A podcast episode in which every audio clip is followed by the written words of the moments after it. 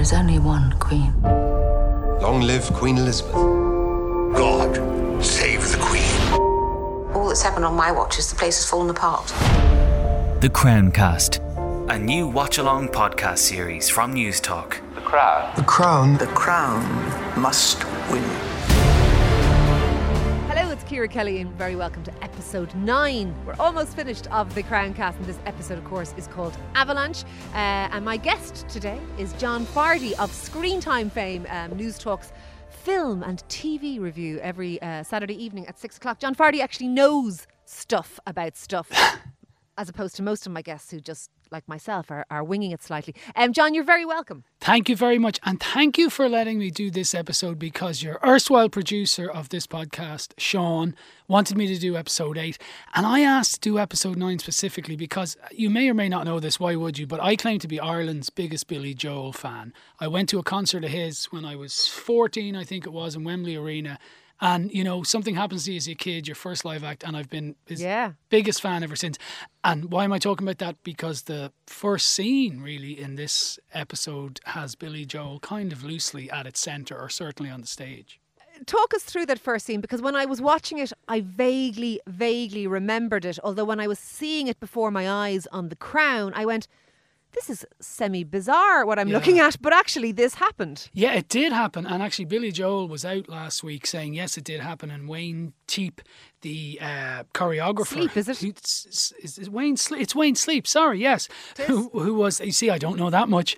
He, he verified it as well. And just before we get to that, I thought this was a great episode, incidentally, because I really liked the fact that it was the two of them mostly. It was just a tandem piece, more or less, between Charles and Diana. It was one of the most satisfying ones of this series so far, I thought, episode nine. Anyway, Princess Diana has this idea that she is going to surprise Charles on his birthday after they see a private performance of the Royal Ballet in a pretty packed auditorium. She disappears, having gotten the wink and the nod from Wayne, and she does a choreo- choreographed dance to Uptown Girl by Billy Joel.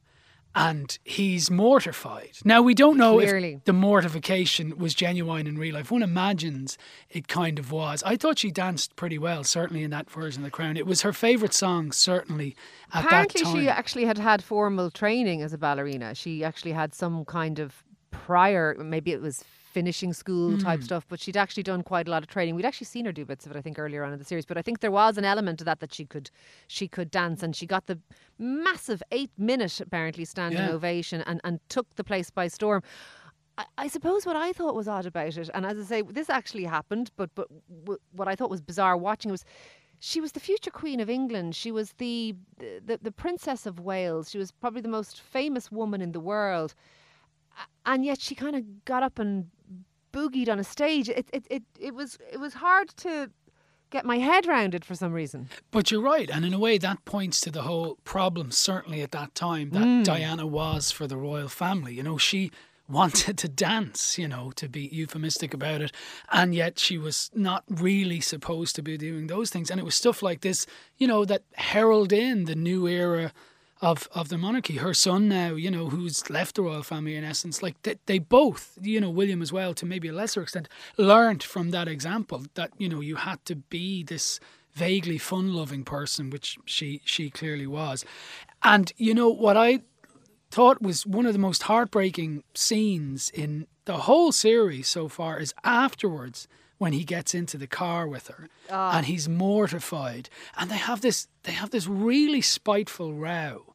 And he says to her she says to him i'm really starting to properly loathe you and he says this, and I've written it out because I thought it was awful. He says, What's taking you so long? The rest of us have been there for some time. And I just thought that sense of him feeling really bad about himself, all his young life, in essence, is captured in that phrase. I thought it was kind of heartbreaking. Interesting, and actually, we, we'll, we'll, let's take a little listen to that clip now. That grotesque, mortifying display had nothing to do with me or my happiness. Eight minutes they were on their feet, cheering you. Tomorrow, the newspapers will be about nothing other than you. And people will see that it was about my feelings for Now, you. if you had any feelings for me, if you had uh, any understanding of me, If you had anything between your ears other than self-obsession, you'd know public displays like that horrify me. Everything I do seems to horrify you. Increasingly, yes. I never thought you'd manage this, but you're really succeeding now. And what's that? I'm starting to properly loathe But you. what's taken you so long? The rest of us have been there for some time. Something else that's in that same scene. I, I agree with you that, that what's taken you so long. Yes, the self-loathing that he he appears in this scene to feel about about, him, himself, and, and and I think you're right, probably where it stems from. But he says something to her that I think is very interesting as well. He says your your uh, your self obsession. He said that knows kind of no bounds or, or something along those lines. And the reality is, as he said it, I did wonder. I, as in, she's like, "I'm doing it for you, Charles. I want everyone to know how you feel." But I, my head actually went, "Are you?" Or was there a little bit of? He's right. You know that tomorrow the papers will not be about Charles's birthday. They, it will be about your dancing, and y- you you must know it's not his thing because, Yeah. like, even I, from watching The Crown, knew it wasn't his thing, and I wasn't married to him. But but did you wonder for a second? Is was there an element of Diana? Being disingenuous in some of her things because that in that moment in that row in that car I, I thought about it Yeah, absolutely. And I, you know, she's a multi-layered composite character like all human beings, and there was certainly a touch of that. I mean, I remember at the time, or certainly I've, I've read retrospectively. I was probably a bit young at the time, but they used to say it was reported that you know her handlers would ring up press photographers before she left the house. Like, so there was, uh, and, and you know, I don't want to say that's unsubstantiated because I actually, I, I read that in a number of places. Like, her relationship with the press was Yeah. bizarre, and her relationship with her own public persona was very complicated. So you're right. like, love and hate wasn't there Yeah. they, they were both there Big time. And she must have known, given Charles and what he was into and his foibles, the idea of dancing, you know, on the Royal Ballet stage And- to Billy Joel is kind of not And going to hit the mark. it's not impossible it's not really portrayed in this but it's not impossible if your husband was consistently straying and overlooking you for another woman Hmm. since the get-go that you wouldn't occasionally like to upstage him perhaps Yeah, absolutely. I mean, scenes from a marriage, I guess. Yeah. Yeah, No, yeah. a- absolutely. I'm kind of with you on this episode, and it was funny because the last episode we did was with um, Pat Kenny, and it, it was the one uh, all about apartheid in South Africa, and it, it was very well done, and the Commonwealth, and the the big political themes of the 80s, the big backdrop to it, and The Crown does that very well. It does the personal story and then the political story. But when I saw this too, I really enjoyed this particular episode, Avalanche, and I realised that actually what I'm probably most invested in is the soap opera. I'm not Yeah. as interested. I quite like the background noise to be the 80s and whatever was going on, but I'm not really interested in the political machinations of the Commonwealth. I'm far more interested in the rows in the backseat of the car between Charles and Diana. I, I'm I'm lowbrow, is what I'm saying. Hey, hey, you and me both. But you're right. Uh, but also, just I thought because when I did a recap with you a few weeks ago, we were saying season three, we people bemoaned it a bit because it took too much of the real world and that real politic and bled in. I thought this season they've done it quite well, and even with the Margaret Thatcher stuff, her character is front and center as opposed to you know the Bobby Sands business or or any of the minor strikers. That I think they've bled it in a bit better this time. The Yeah. real world events and how they've affected the characters. The mix is subtly different. It is. The, this is called avalanche because what they framed it around is after that that uh, 37th birthday debacle with the dancing and all that they go off on their holiers they go off skiing with a, a bunch of, of equally wealthy hoi polloi types and, and they're caught up in an avalanche. Charles goes missing briefly. The world questions whether or not he might have been killed. He's not killed but friends of theirs are killed on that holiday. And it's a very somber and, and sad things. You know they're coming home with the widow of one of their good pals who who, who, who was killed in the snow yeah, and Hugh all, Lindsay, that- and, I think he was. and yes, and all of that actually happened. And then we're we're we're sort of led along the storyline that it makes them both reassess, I think, the near death or or, or that kind of facing your own mortality kind of thing. Even if it wasn't quite near death, uh, made them both assess. And Charles' assessment is, I want out, I can't cope, I can't live like this anymore. But Diana sort of mentally recommits to the marriage. Talk us through that bit. Yeah, I thought that was really well done. And what I thought, what I really liked about it as well was Olivia Colman's. She's getting word from the butlers or the staff or whoever they are, you know, we've found a body or there's a body missing. And just the way it was registering on her face, she just had this sense of a woman who's been around a long time and is preparing herself for a possible tragedy. And then when it doesn't come, when Charles is found safe and well, there's just, uh, you know, the relief on her face. It's not huge, but for her, it's huge the way it's done. So I, I really like the way that was done. But yes, so they both reevaluate their lives. And oddly, Diana decides to recommit, and Charles is like, enough, I've wasted enough time on this. And they go off and meet the Queen and Prince Philip to, to discuss what's to be done with their marriage. Because also in the episode, Prince or uh, Olivia Colman, the Queen, has gone to Princess Anne to get, you know, what's going on with this marriage and she tells her some pretty shocking things so she's sitting down charles and diana and diana before charles can get to it says to her you know and the queen has kind of been honest and upfront with her saying we're aware that you have you know in the parlance of the time taken lovers or whatever and she puts it, Broken your vows. broken your vows. That was says. it. I just wanted to get the word lovers in. You know, it's, it's day not wasted if you can say it. And she says yes, that's true, basically, but she's recommitted. This this has brought her to her senses. And Charles doesn't get a chance to speak until she gives this long kind of monologue about how she wants the marriage to work. And Charles says, "Is that it?" Because he's basically prepared a letter almost that he's go- going to read. And He Prince feels Philip, she's preempted him, doesn't she? yeah, doesn't it's he? Rather, like yeah. a preemptive strike. And Prince Philip says, "What else is there to say?" Because it's almost like Prince Philip is going. I know your marriage isn't perfect. No one in this royal's family is, c- considering his own. You know. Yeah, yeah. Um, I, I thought it was interesting though. We were saying that they all reassessed. Certainly, the parents didn't appear to reassess and kind of go, "Oh, Charles has just dodged a bullet. Wouldn't it be best if he could live his, you know, his best life or something?" They, hmm. they, they don't appear to, to come to that conclusion. No, and they don't, as we know, in, in the real life for a, a while to come yet.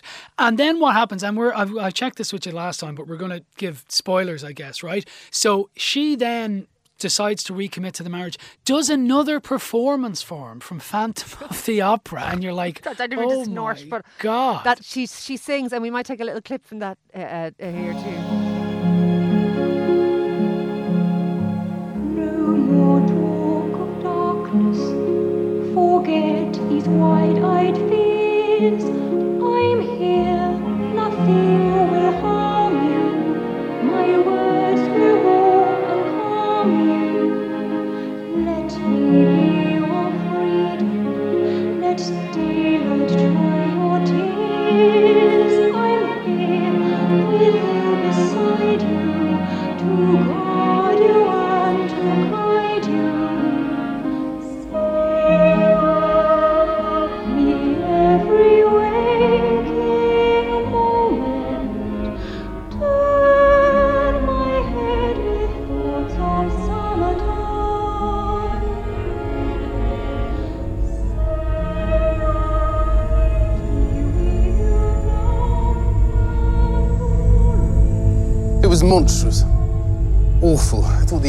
She inflicted on me at the Opera House couldn't be topped. What was it? The video of Diana singing some dreadful song in some musical. yeah. Say you love me. It's cr- it is a bit cringy. Let's be honest. Yeah. Now, I'm not sure about how accurate that is in terms of did that actually happen in that way. Dunno. I, I, I'm not entirely sure about that. That said, he describes it as monstrous, certainly in that episode of The Crown. Again, he, has no time. does, and yeah, and it's it's it's almost cruel how scathing he is of it. Because Hmm. honestly, if you did go to the trouble of recording yourself singing for somebody or something, and, and then they rubbished it, you'd be mortified because you'd be so exposed in that moment. Although perhaps there was a little bit of ego there too. Who knows? But but I I think this is very interesting what Anne says to him, and we'll take a listen to this. Listen to me. No one can bear to watch the mess you are making of this, and someone needs to explain things to you. I'm close to Camilla's husband, as you know, Yes, I'm aware. and speak to Andrew regularly. And while theirs is not a perfect marriage, Understatement. it is a long lasting marriage. And in its own way, a happy marriage. Oh, she is not happy. She's happier than you think. Well, he's bedding most of her friends. It's complicated. The majority of marriages survive because the majority of people aren't fantasists. They are realists and accept the imperfect reality of being human. And although Camilla doubtless has feelings for you, deep feelings, it is maybe not quite the great Romeo Juliet thing that you imagine. What? You're lying. No, I'm not. I'm trying to protect you. I come here seeking comfort from my sibling, and what do I get? The unvarnished truth. What does one have to do to get some kindness in this family? Anne has given that view before, John. She's basically saying fairy tale princess falls in love hmm. with handsome prince who happens to be in love with somebody else, who in her turn happens to be in love with somebody else. Anne has given this take before in the series that actually Camilla may be the love of Charles's life, but the love of, of Camilla's life remained Andrew Parker Bowles. Uh, Yeah. I, I quite like this because I, I, I find it much more interesting Yeah. than just star-crossed lovers. It's, it, it, it is a sort of a, a four-way circular thing. That, Yeah. that, that it's probably more realistic in how people's heads work. Yeah, and he runs off to her and, and, and you know, sits in the car with her and, and puts it up to her and says, Anne thinks basically you're not the love of my life. And the answer she gives him, as you point out, is a bit more nuanced than he might expect. And they end up saying something like, Camilla says to him, Andrew doesn't need me the way you need me. Which isn't really a declaration of love, you know. It's saying, "I know you really need me." I mean, you know, that's not He really going to keep you warm at night. She says to him, "He's he's not as devote. He was never as devoted to me as you are, Yeah. and Hmm. He doesn't need me like you do." She doesn't actually say the words, "I love you more than I love him." No, I that that's not said. She does say, "I love you. My love is real." Hmm. But you, you, it's very well written because you do end up questioning what's unsaid in it. Uh, Well, at least I do, and kind of wondering, did, did you know, was Camilla at, at one point married to the love of her life, but it all Yeah. blew up in her face after there was three people in this marriage, and, and she took the the easier path in some way of becoming the future Duchess of, of Cornwall. Yeah, no, I, I completely agree with you. And I, I thought it was brilliantly done. Like the writing is brilliant. Whether, you know, and I know you've had arguments with Guardian journalists about this, whether any of this actually occurred, the writing of this on its own terms, and particularly this episode, is magnificent. It really is. And that scene in particular. Yeah, and and I, and, and I thought the same that the little, and I actually rewatched it to try and get my head around more. But I thought this the scene with, with, with Charles and Diana and, and Elizabeth the Queen and, and Philip, where Charles is producing this paper and Diana is is watching him and watching him about to make this speech, and she launches in going, "I want it to work," and it is that preemptive strike, and it is a little bit calculating. And I suppose my my reflective head now that I have had time to think about it since watching the episode is you know, she recommitted, he didn't, but she had more to lose in a way through the divorce. Now, as it happened, she remained super famous and all of that, but mm. but she was no longer going to be the queen if Yeah. she divorces Charles. She was no longer going to be a member of the royal household if she divorces Charles, and that was a great unknown to her. She didn't know that she was going to stay super famous. You, you, you- that that was unknowable, and so she had, despite her unhappiness it was expedient to, to be in that marriage too in some ways and those are the terrible compromises we make in life Sure, but i you know, to be on the side of the angels for her as well. She's this very young woman when she marries into this place. The thought of le- like she's done very little else with her life apart from being the princess of Wales, and that's enough for any lifetime.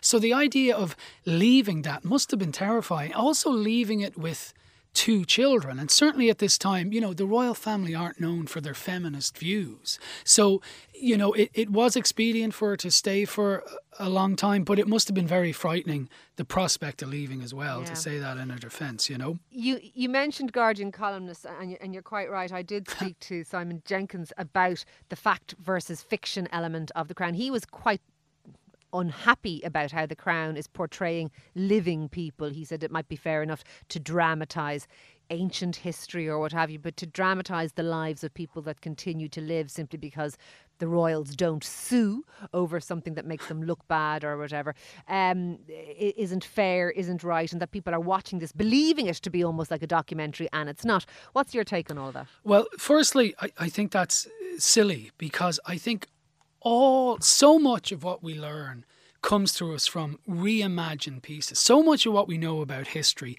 is as the result of products of imagination, be they songs or novels or movies. Like I the, anything I knew about America as a kid came to me from TV shows. Mark Twain novels taught me a bit about Middle America and the Mississippi. In the same way that The Crown, I think, would teach, you know, my kids are a bit young, but when they're older, maybe that there was this period in English history where, you know, there was this royal family or they were involved in Northern Ireland and some people weren't happy. Like, I always say this if you look at there's two fantastic films about the Holocaust, right? One is Schindler's List, which is a, an amazing film, but it's a fictionalization of what happened to this guy, Schindler, and what he did for those Jews. You can also watch an 11 hour movie called Shoah by a guy called Lanzmann, which is a very powerful movie, but it's 11 hours of testament from Holocaust survivors. Now, what is going to have the most immediate educational impact for young people or for people in general? It's Schindler's List exist. In the same way, Michael Collins, you know, there were yeah. pretty big liberties taken with Irish history with Michael Collins, but the spirit of it was right. And it, you know, I taught English to uh, Spanish kids, and I used to show, like in a, a, long time ago, and I used to show them Michael Collins to let them in to history. So. You know, I, I don't get those arguments. All our lives we've learnt about the past through, as well as newsreel, books, plays, TV shows, films, and we should always do that because they inform history. They don't get everything right, but once they're in the right spirit of things, I think it's a okay. Because if you just have newsreel, what, what's the point of that? You know. I have to say, I did think when when I was talking to Simon Jenkins about about this issue, what what I, what I felt about it. But I, I'm kind of of the mind that all history is probably like that, and because mm. history is told told through the voice and the eyes of the victors, the victory, the victress, whatever that word is. You know what I mean? I know what Victorious. You mean. Yeah. Jeepers. It's been a very, very long day. I've been up since half four. Um, because it is th- told through the voice of the victorious, we always get a spin on history. Y- y- you never get, you know, there's always he said, she said, and the truth. And, and, and that's true of this too. And it's, yeah. it's certainly is is a version that's compatible with most of the facts as we know them. We know Charles and Diana were unhappy, yeah. therefore they probably did have rows. We know that she danced on stage and that Charles was was you know very possibly a little bit jealous and a little yeah. bit he was a very different character. Like we know some of this stuff, and you can certainly make up the conversations that they might have had. But if they fit with the facts, then they're a, they're a reasonable version to illustrate the facts. I I, I didn't agree with them either, and and, and I, I think you make very good points about all of that. The stuff about uh, Diana having a revolving door yeah. of lovers, including James Hewitt, who, of course, has often been you know, urbanly mythicized as the father of, of Harry. People say, oh, yeah. oh, look at the hair, the red hair, the curly hair, and all that kind of stuff. Yeah. And, and, the, and, those kinds of things are said. And obviously, we're not casting aspersions in this podcast on anyone's parentage. But the point being, um, it was very interesting to see. It was framed in a way because over the course of the end of this episode, she, she you know, has obviously gone and made a big effort for the, the anniversary. Mm. He kind of tolerates it, but then afterwards kind of returns to Camilla, starts to ignore Diana again, and she, having broken off all her dalliances, re engages with them. It very much frames her looking for comfort in these things, that she wasn't necessarily some kind of adulterous no. wife. She was more a very, very lonely woman cut off and, and seeking comfort that didn't really make her happy, but that was her only way of finding any kind of solace. Yeah, and they actually frame it very well because as she's slowly reconnecting with him, you see her or you hear her making calls to Charles and he's not picking up the phone and you see yeah. shots of him and actually it the episode kind of begins where it ends or sorry the episode ends where yeah. it begins and that she's dancing as well you you see her dancing while these phone calls are ringing and then very tellingly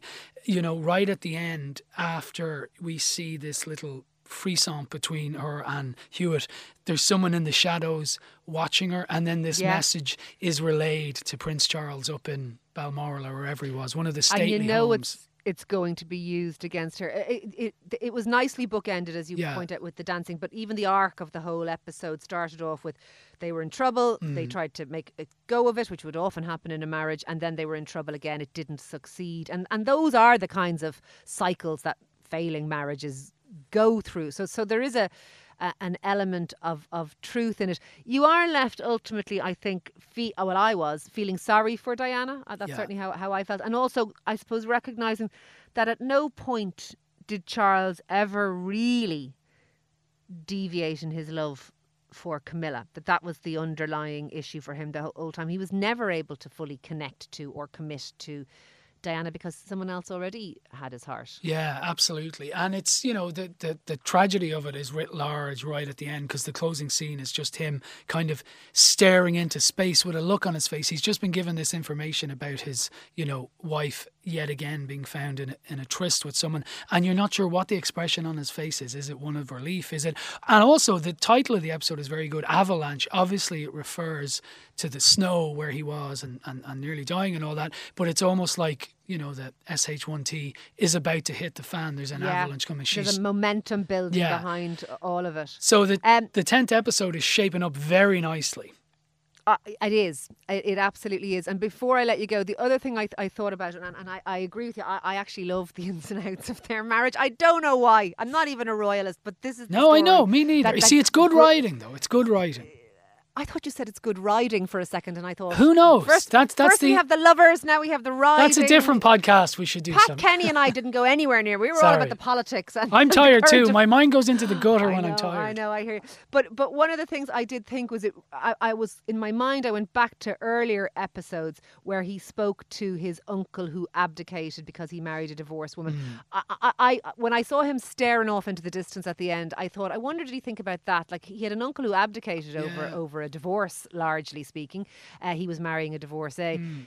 Charles wanted to marry a div- what was going to be a divorcee, and he was going to be a divorcee himself. Like he did gamble a little bit on all of this. I know Diana had died, and, and that probably changed things, but there was an element that he was hell bent on it, irrespective. And you would have to to I almost respect the fact that that that, that he wanted at least to choose love above other things. Absolutely. I mean, at the at, at the end of the day, he was a man in love with the other woman. Like it wasn't his fault. The heart has its own logic and all, and it's it's admirable that he was, you know, prepared to go to the lengths he was. Unfortunately, someone's heart kind of got pounded in it, but uh, that's often the way, you know. Yeah, a- a- and it, it does seem to me that the, the narrative that the Crown is going with is is that Diana was kind of grist to their mill. She was she was she was.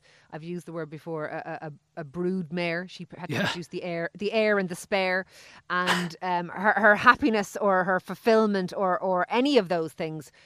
You know, as the, as as the Queen Mother had said previously, she will bend, and, and then Yeah. Margaret said, "Or what? What if she breaks?" And and ultimately, she did kind of break, didn't she? Uh, Yeah, uh, but but in a way, you know, they misjudge her because that breaking, in a way, kind of broke the royal family. I know they're still there and everything, but they were never quite the same since No, uh, there, her was, there, was a, a public glaze, glare, on, public, I, I really am tired, forgive me.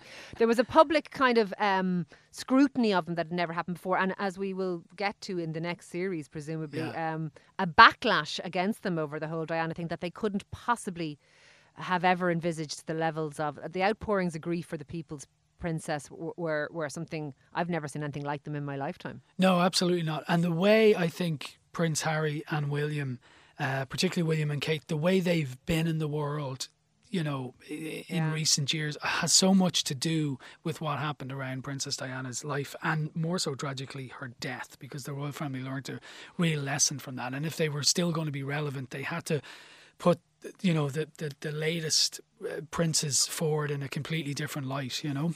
Yeah, and, and- and I suppose the last thing that it's made me think of, people, obviously Prince Harry and Meghan Markle have stepped back from public life, mm. and a lot of people uh, have very nastily uh, said things about Meghan Markle, and, and I, I'm not going to do that at all because I- I've never seen her put her foot wrong, I, and I don't know her from, from Adam. But what this series has made me think is, is I know nothing about her, but we know a little bit about the life and times of Harry, and I suspect if I had had my mother go through the, the relationship with the paparazzi and the press that his mother had and, and the way she died, I would be super protective of my wife. And I would be uh, very defensive about the press. And she has gotten such a rough ride from them. I, I wonder, eh, people of blame Meghan Markle for them pulling back, but I wonder is Harry the driving force behind that? Because, you know, he has spoken before about how much he struggled after his mother's death and his mental health and all of that. Like, this is a scar that those boys carry. Absolutely. Hugh Grant was on a, some press tour, I think, for a movie last year, The Gentleman, I think it was. Anyway, that's of no consequence. But he was asked by some American guy, it was the day after Prince Harry had decided that he was going to step back from his royal duties. You remember that whole hoi palaver? I think it was I- last year, I wasn't do. it, or the year before? Of course you do. And, you know, Hugh Grant was a bit bemused about, you know, why are you asking me this in an interview for a movie? But he said, well, you know, I can't blame him. The British press, in essence, killed his mother. Why the hell would he want to stick around? And I thought that was, you know, right on the money. Yeah, and and they they had been building up a head of steam around Yeah. his wife as well. I Oh, mean, yeah. the, the the commentary around his wife. It certainly veered in, in many instances into racist and, and into misogynist, but into kind of semi obsessed with her as this villainous woman. And, and, and, you'd, you'd have to question all that. Look, I didn't expect us to go there. No, I know. that's the beauty of talking to you, John Fardy. we could go anywhere. We could. Um, look- and we will go other places in the future. But for now, Ciara Kelly. Thank you very much for talking to me. That is the wonderful John Fardy. You will be you will be on our, our ears again uh, this Saturday at six o'clock. Yeah, I have Amanda Seyfried and Lily Collins, she of Emily in Paris fame and Phil Collins' daughter, on a great new movie called Mank. Fantastic stuff. Listen, thank you very much Thank for talking you. to you. I'll talk to you soon. Cheers. Thanks for listening to the Crowncast, guys. That's episode nine. Episode ten will be up soon. The Crowncast from Newstalk. The Crown. The crown. The crown must win.